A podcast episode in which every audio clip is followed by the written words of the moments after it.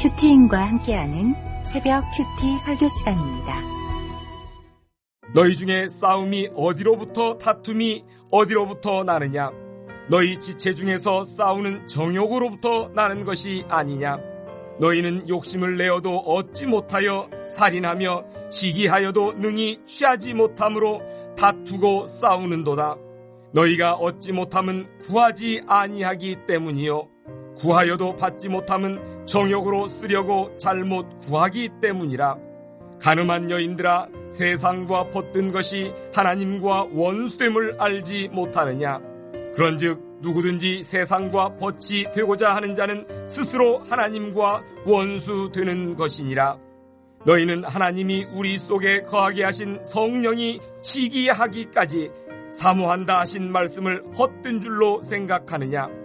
그러나 더욱 큰 은혜를 주시나니 그러므로 일러스되 하나님이 교만한 자를 물리치시고 겸손한 자에게 은혜를 주신다 하였느니라. 그런즉 너희는 하나님께 복종할지어다 마귀를 대적하라 그리하면 너희를 피하리라. 하나님을 가까이 하라 그리하면 너희를 가까이 하시리라. 죄인들아 손을 깨끗이 하라. 두 마음을 품은 자들아 마음을 성결하게 하라. 슬퍼하며 애통하며 울지어다. 너희 웃음을 애통으로 너희 즐거움을 근심으로 바꿀지어다. 주 앞에서 낮추라. 그리하면 주께서 너희를 높이시리라. 네, 새벽 예배에 나오신 분들은 습관을 따라 오신 분들도 계시겠지만 마음의 간절함이나 구하는 기도 제목이 있으리라 생각합니다.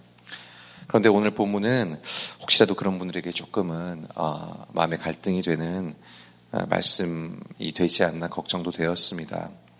우리의 싸움과 기도가 허공을 치는 것이 아니라 마귀를 치고 대적하며 분명하게 구하고 응답받는 싸움이 되려면 어떻게 해야 되는지를 가르쳐 주십니다. 세상에는 크고 작은 다툼이 있지만 넓게 보면 주님을 대적하는 싸움과 마귀를 대적하는 싸움이 있습니다. 정욕을 따라서 하나님을 대적하지 않고 말씀을 따라 마귀를 대적하는 우리가 되면 좋겠습니다. 아, 첫 번째로 다툼은 정욕에서 시작됩니다.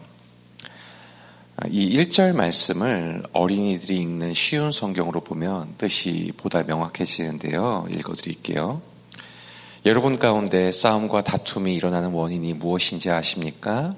그것은 바로 여러분 속에 분쟁을 일으키는 이기적인 욕망에서 비롯된 것입니다. 네, 어, 누구나 욕망이 있지만 분쟁을 일으키는 이기적인 욕망이 있다고 말씀을 하십니다.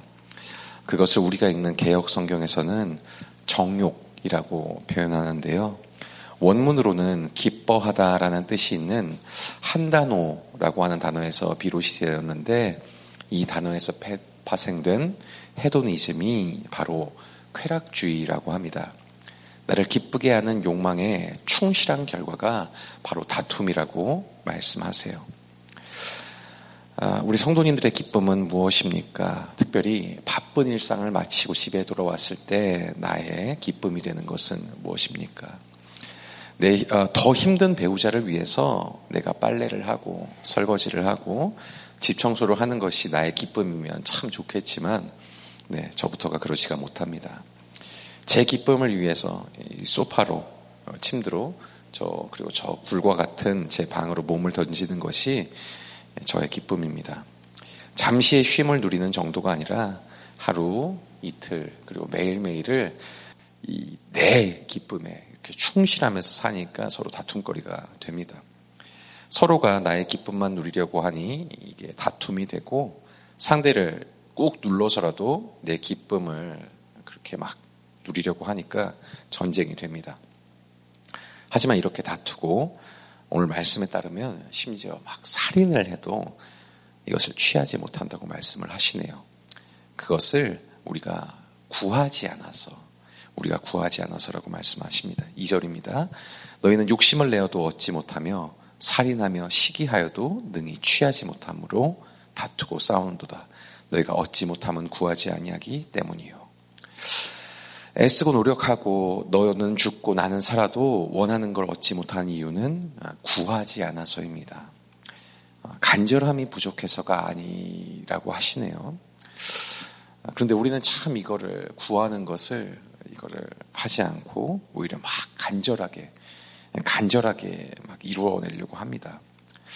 사실 뭐 구하는 간절함으로 말하고자 하면은 구약의 이 몰렉을 몰렉 숭배자들을 따라갈 사람들이 없습니다. 자기 자녀를 이렇게 우상에게 막 불로 태워 드리면서까지 그 구하는 대상이 우상이에요. 부지런히 나를 채찍질해서 얻고자 하는 것이 무엇입니까?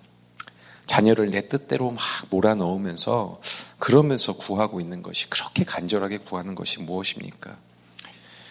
아, 구체적으로 우리가 얻지 못하는 것이 기쁨인지 행복인지 혹은 돈과 성공과 명예인지 나와 있지는 않지만 내가 막 그렇게 죽어도 갖지 못하고 막 상대방을 죽여도 갖지 못하는 것이 아, 아이러니하게도 구하지 않으셔서라고 말씀을 하시는 거예요. 말씀을 묵상을 하면서 어렸을 적의 기억이 떠올랐습니다. 적극적으로 자기가 원하는 걸 막 이렇게 표현하고 말하는 누나와는 달리 저는 제가 원하는 걸 좀 말을 못하는 애였습니다. 졸라대는 게 많고 철철이 막 옷이며 가방이며 신발을 사달라는 누나를 보면서 아 저러면 안 되는구나 저러면 엄마가 싫어하는구나 생각을 했어요 어린 나이에도 하지만 뭐 저라고 갖고 싶은 마음이 없었겠습니까 그러니까 그 마음을 막 누르고 누르다가 참기가 힘들어지면 그 어린애가 이렇게 말이 없어져요. 그리고는 이렇게 막 엄마 주위를 이렇게 빙글빙글 돕니다. 그렇게 막 엄마 눈치를 살피고 그러면서도 정작 하고 싶은 말은 못하고 우물쭈물 하고 있는 거죠. 그거 그 꼴을 보면 이제 엄마가 벌써 알죠. 그러면 저를 옆에다 앉혀놓고 속에 있는 얘기를 할 때까지 물어봐주고 기다려줍니다. 언제까지요? 제가 어머니한테 원하는 걸 구할 때까지요. 아, 한 해가 저물어 가는 지금 하나님께 구하지 못하는 한 가지 일이 무엇입니까? 나의 간절함을 가지고 어, 나 자신에게 혹은 막 우상에게 구해왔지만 정작 하나님께는 구하지 않은 그 한 가지 일이 무엇입니까? 아, 일단 하나님께 구하시는 오늘이 되시면 좋겠습니다. 설령 갖지 못하더라도 우리는 막 갖지 못하는 사람이 아니라 받지 못한 사람이 되어야 합니다.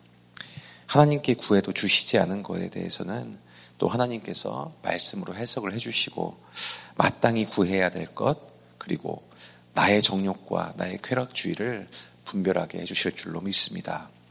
적용 질문을 드립니다. 나의 기쁨을 이뤄줄 것 같은 사람 혹은 대상은 누구입니까? 배우자, 자녀, 부모, 친구, 동업자, 사장 혹은 나 자신입니까? 하나님께 구하고 하나님께 받아야 할 것은 무엇입니까? 두 번째로 세상과 하나님을 겸하여서 벗할 수 없습니다. 세상과 벗된 자는 하나님과 원수가 되고 하나님과 벗이 된 자는 세상과 원수가 됩니다. 요한복음 15장 14절에 예수님이 이렇게 말씀하셨어요. 너희는 내가 명하는 대로 행하면 곧 나의 친구라. 예수님의 말씀대로 행하는 사람이 예수님과 벗이 됩니다. 세상의 시리대로 나의 정욕을 때려가 따라가는 사람은 하나님을 대적하게 됩니다. 이 두 가지가 서로 양립할 수가 없기 때문에 세상과 벗된 자들을 가늠한 여인들이라고 가늠한 자라고 이렇게 강하게 말씀을 하세요. 아내가 있는 남편은 다른 여자를 가까이 하지 않습니다. 남편이 있는 아내는 다른 남자와 하나가 되지 않습니다. 이걸 가지고 아, 저 너무 배타적이라고 평등하지 않다고 이렇게 말하는 사람은 없겠지요. 그런데 유독 하나님과의 관계에서만큼은 우리가 끊임없이 참 하나님을 두고도 세상과 보치 되려고 하고 또 세상과 짝이 되려고 애를 씁니다. 요즘 연애 프로그램이 많이 나오죠. 뭐 영철이니 영숙이니 상철이니 뭐 있지 않습니까? 뭐 천국돈이 지옥돈이 하면서 어, 짝이 되고 또 붙었다가 멀어졌다 하는 모습을 봅니다. 거기서 재미를 느끼는 포인트 중에 하나는 썸을 타는 과정뿐만 아니라 막 서로 간에 뭐 질투하고 시기하고 째려보고 노려보고 뭐 그런 것들이 참 재밌더라고요. 근데 그걸 보면서 와 다들 여기 있는 출연진들 전부가 모두가 다 하나가 돼가지고 그냥 사이좋게 지냈으면 좋겠다. 뭐 이렇게 생각하시는 분들은 사실 별로 없을 것 같아요. 내가 마음속으로 응원하는 그 사람, 그 사람이 자기가 마음에 드는 사람과 짝이 되기를 이어지기를 바라죠. 남의 연애를 보면서도 예, 뭐 셋도 아니고 넷도 아니고 딱 그 두 사람이 예, 좀 어울리는 두 사람이 이어지기를 바라는데 나의 연애, 나의 사랑, 나의 결혼 생활은 이렇게 말할 것도 없겠죠. 그 마음을 성령님도 동일하게 느끼신대요. 성령은 하나님의 영입니다. 하나님의 영, 하나님의 생각, 하나님의 마음을 우리 안에 주셨어요. 어, 우리도 그렇게 표현을 하지 않았습니까? 내 마음을 준다고. 사랑하니까 내 감정도, 내 시간도, 자상한 말도, 선물도 주죠. 또 내 속에도 나를 사랑해주는 사람의 그 말과 표정과 미소와 고마운 순간들이 아, 남아 있어요. 이게 있으니까 때로는 서로 좀 미워질 때도 용서하고 넘어갈 수 있는 힘이 생기고 또 힘들 때에도 다시 일어날 의지와 용기를 얻습니다. 아, 그런 내가 또 다른 사람과 짝이 되려고 한다. 그 상대방에게 준 내 마음 또 내가 받은 그 마음 때문에 막 더 배신감이 들지요. 더 분노하고 더 시기합니다. 제가 결혼을 준비할 때였어요. 부지런히 막 청첩장 돌리잖아요. 아내, 그러니까 당시의 여자친구죠. 아, 아내가 오래 알고 지낸 대학 남자 동기에게 청첩장을 준다고 합니다. 그런데 1대1로 만난대요. 당시의 저로서는 사실 지금도 별로 용납이 안 되거든요. 어, 그래서 어찌할까, 어찌할까 이제 고민을 했습니다. 1대1로 만나지 못하게 하면서도 어, 제가 좀 쪼잔한 사람으로 보이고 싶지는 않았어요. 그래서 뭐라고 했느냐. 같이 가자고 했어요. 알지도 못하는 사람한테. 같이 가자고 했습니다. 그런데 그때가 이제 목회자 세미나 기간이었어요. 교회에서 얼마나 바쁠 때입니까? 그리고 저는 보통 이제 목회자 세미나 때는 재단 근처에 딱 붙어가지고 이렇게 목사님 모시는 일을 하거든요. 그러니 제가 어디를 가겠습니까? 아, 그래도 그 정도로 말하면은 내가 같이 가겠다고 말하면은 안 갈 줄 알았거든요. 아, 그게 이제 안 통하는 거예요. 그래서 막 그래서 막 기분이 나빠가지고 바쁜 와중에 전화를 했습니다. 뭐라고 했겠어요? 뭐 가지 말라고 엄청 으름장을 놨죠. 예, 말해놓고 보니까 되게 치졸해 치졸한데요. 막 아내가 저한테 뭐 이렇다고 저렇다고 아무 관계 아니라고 이렇게 말을 해도 들은 채 많지 하면서 제가 엄청 그렇게 시기와 질투를 했습니다. 신랑이 이렇게까지 난리를 치니까 어떻게 하겠어요? 못 만났죠. 그런데 제 시기가 거기에서 끝나지를 않고 아주 그냥 이제 싹을 싹 잘라놓겠다는 마음으로 완악한 마음으로 그 사람 이제 결혼식에도 오지 말라고 하라고 이렇게 했습니다. 결국 못 왔어요. 아주 지독스럽게 얘기를 했습니다. 근데 또 사실 이제 제가 사랑하는 사람이니까 제가 같이 살 사람이니까 제 시기에 대해서는 좀 예, 당당한 것도 있어요. 제가 이제 스스로 이렇게 느끼니까 아, 언젠가는 또 아내가 제게 느낄 수 있는 그 시기에 대해서도 마땅히 여겨야겠죠. 아, 이건 사역이야. 왜 그래? 아, 이건 일 때문에 그러는 거야. 뭐 이런 식으로 얘기할 게 아니라 아, 상대방이 싫어하는 일을 아, 하지 않아야 합니다. 사랑하니까 그렇죠. 성령께서 우리에게 느끼시는 사랑 시기는 사랑에서 비롯됩니다. 남편이 아내에게 아내가 남편에게 갖는 아주 독점적인 사랑입니다. 남편을 사랑하면 남편의 시기를 불러일으키지 않고 아내를 사랑하면 그 아내의 시기를 불러일으키지 않습니다. 그래서 하나님과 세상은 우리의 무슨 진로의 문제가 아닌 것 같아요. 내가 하나님을 선택하기 위해서 저 좋은 세상을 다 포기했다. 물론 이것도 믿음의 선택으로 봐주시지만 아, 사랑의 감정을 놓고 보면 좀 다르지 않겠습니까?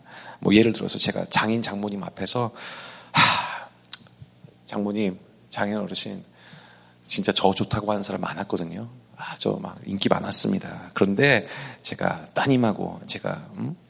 우리 아내하고 살려고 제가 따님을 선택했습니다. 뭐 이런 얘기를 하면 막 되게 고마워 하시겠어요? 아, 기분 나빠 하시겠죠. 아, 근데 제가 그런 짓을 우리들 교회 사역자가 됐을 때 놀랍게도 했습니다. 채용호 사역자 회의가 됐을 때, 아, 저는 무슨 무슨 교단 출신이고 신학대학교와 신대원 모두 교단에서 우수한 곳을 나왔습니다. 그런 제가 어머니의 우려와 반대를 무릅쓰고 그 길을 다 포기하고 우리들 교회를 지원했습니다. 이렇게 말한 거죠. 뭐 그러면 교회가 저한테 되게 막 고마워해야 될까요? 전혀 아니죠. 공동체에서 받은 사랑과 은혜가 있어서 지원을 했어도 제 안에 공로주의가 있고 구원이 상급이 되지 못하니까 무슨 대단한 걸, 대단한 걸 포기한 것처럼 말을 했습니다. 사랑이 없으면 또 사랑이 식으면은 자꾸 후회가 남습니다. 가보지 않은 길, 두고 온 길이 자꾸만 생각나죠. 어, 아, 이 남자를 선택하지 않았다면, 아, 그 여자랑, 이 여자랑, 아, 지금 살고 있는 이 여자랑 그때 헤어졌으면, 혹시 그런 생각을 하시는 분들이 계시다면은 빨리 접어버리시기를 바랍니다. 그러므로 우리는 이 연말에 노선을 분명히, 노선을 분명히 해야겠습니다. 교회에도 어, 세상에도 한 발씩을 걸치고 있다면은 어, 우리는 하나님 앞에서도 세상 앞에서도 가늠자입니다.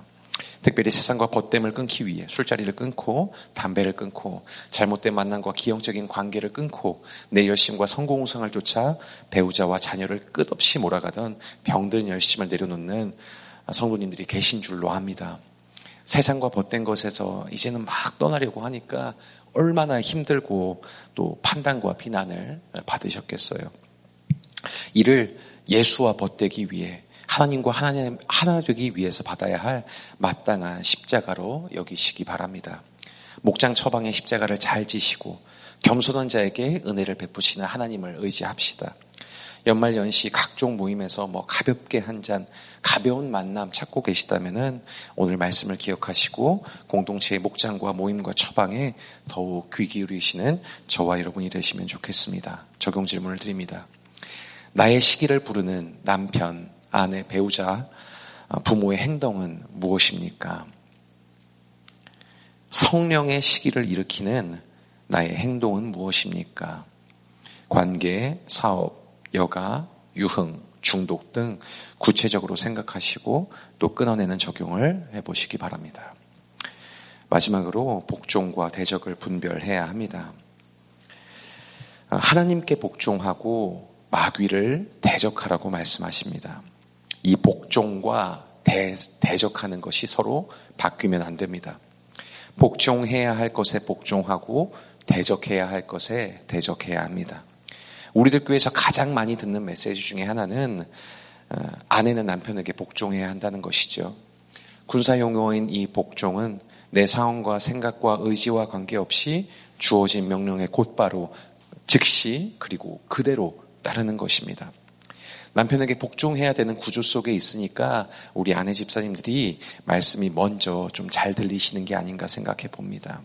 물론 남편 집사님들도 직장에서 복종의 훈련을 잘 받아가실 때 하나님께도 또 영적 질서에도 잘 복종하시리라 믿습니다. 그렇다면 마귀를 어떻게 대적할 수 있을까요? 이 막 마귀를 대적하라 이 말씀을 보니까 험악한 막 대적 기도가 떠올랐어요. 막 예수 이름으로 막 예수 이름으로 명하노니 뭐 이렇게 막 우리가 소리를 크게 지른다고 뭐 물, 물러가지는 않겠죠. 물론 예수 이름으로 명하니까 물러갑니다. 그런데 막 그냥 너무 막 물러가라 물러가라 찌어다 하면 정작 내 속에 있는 마귀는 참 보기가 어려운 것 같습니다. 그 예전에 알고 지냈던 한 집사님이 계신데요. 그 본인이 신앙생활을 하면서 남편의 방해가 있으면 사실 뭐 방해라고 하기도 그렇죠. 너무 너무 막 밖으로만 돌면은 남편이 속상하잖아요. 그래서 그거 가지고 좀 뭐라 하면은 이렇게 얘기를 하셨대요. 당신 마귀야. 당신 이러는 거 어, 마귀의 짓이야. 이 마귀를 대적해야지 이제 남편을 대적하고 아내를 대적하면 안 되겠죠. 때로는 정말 배우자가 때로는 마귀처럼 보일 때도 있겠지만 먼저 내 속의 마귀를 대적하고 내 안에 있는 마귀를 물리쳐야겠습니다. 마귀를 대적하는 가장 쉬운 길은 역시 목장입니다. 혼자 큐티하고 혼자 예배드리고 뭐 그러면서 깨닫게 해주시는 것도 분명히 있겠지만 옆 사람이 봐주고 목장 식구들이 봐주는 게 빠르고 정확하잖아요. 내 사건을 이미 겪은 그 길을 걸어가 본 목장 식구들의 객관적인 말을 듣다 보면 남이 아니라 나의 약함을 보게 됩니다. 그리고 마귀처럼 보이던 그 사람이야말로 나를 위해 수고해주는 나의 구원과 거룩을 위해 세워주신 그 한 사람으로 깨닫게 해 주시는 것 같습니다. 복종과 대적을 분별하면서 가는 것은 단번에 아, 아주 쉽게 되는 것은 아닙니다. 그렇기 때문에 오늘 8절에 하나님을 가까이 하라. 하나님을 가까이 하라라고 명령하세요. 근데 이게 너무 막 그냥 지당한 말씀 같아서 묵상을 계속 해봤습니다. 아, 왜 하나님을 가까이 하라고 하셨을까?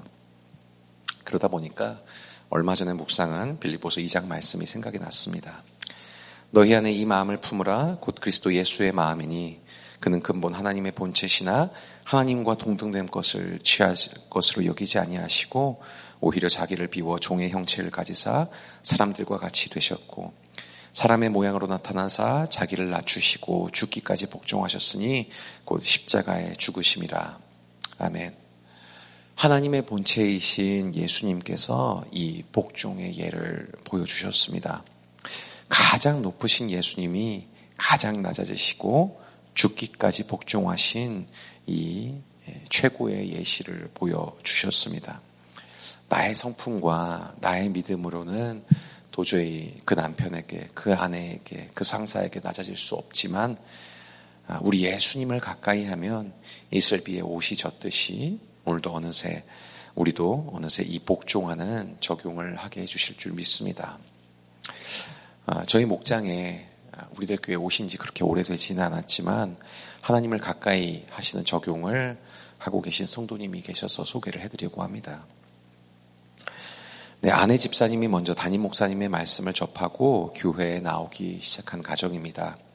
이 가정에 일녀 일남이 있는데 첫째 딸은 자폐로 사랑부에 소속이 되어 있고 어, 부모의 기대를 한 몸에 받고 있던 아들은 올해는 눈 생활과 아, 올해 심해진 조현 증상으로 입퇴원을 반복하고 있는 중입니다. 등록을 하셨지만 교회에 나오지 않던 남편 집사님은 아들 고난이 심해지면서 신방을 받게 되셨고요. 어, 목장에 참석을 하셨습니다. 말만 하면 다 아는 대기업에 다니시다가 힘든 자녀를 섬기기 위해서 직장도 그만두시고 자영업을 시작하셨어요.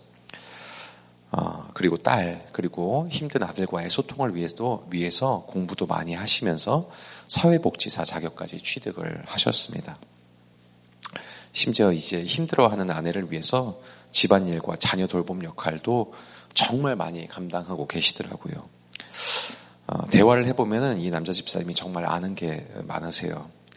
이런 분이 어떻게 참 목장이라도 나와볼 생각을 하셨을까 생각을 했는데 아내가 목장을 좋아하고 그 아, 목장에서 힘을 얻어가니까 같이 따라와 주셨습니다.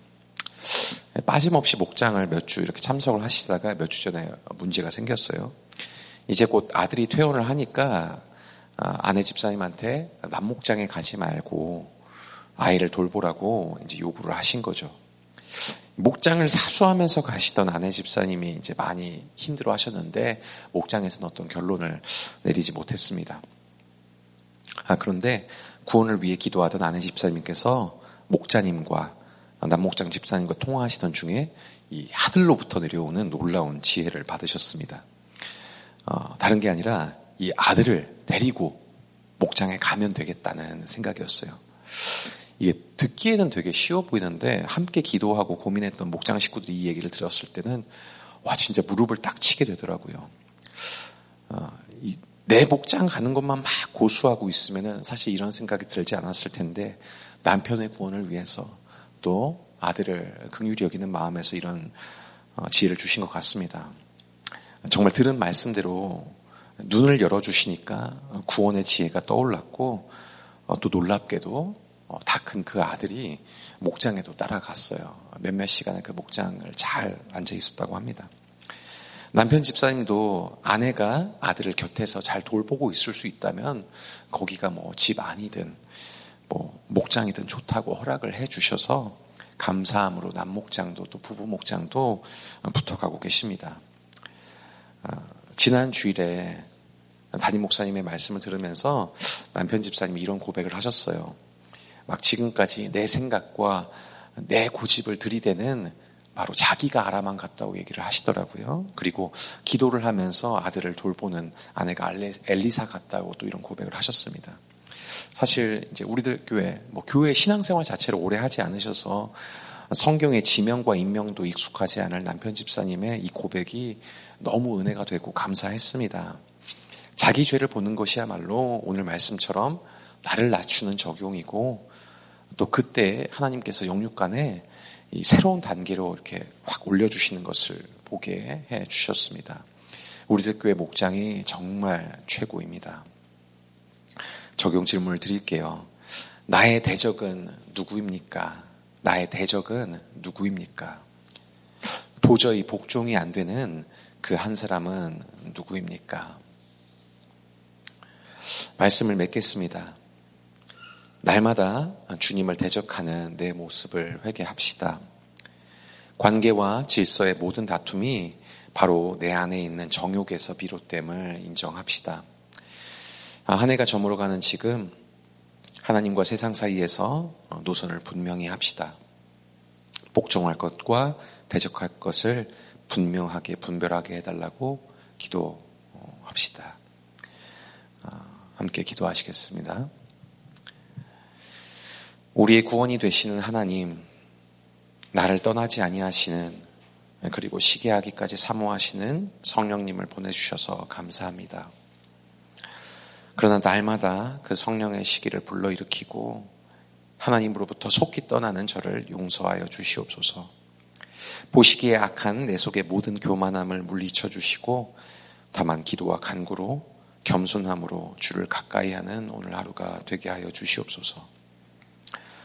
주님, 어, 꺼져가는 등불처럼 날마다 출산율이 줄어들고 있습니다. 이 땅에 소망이 없는 것처럼 보입니다.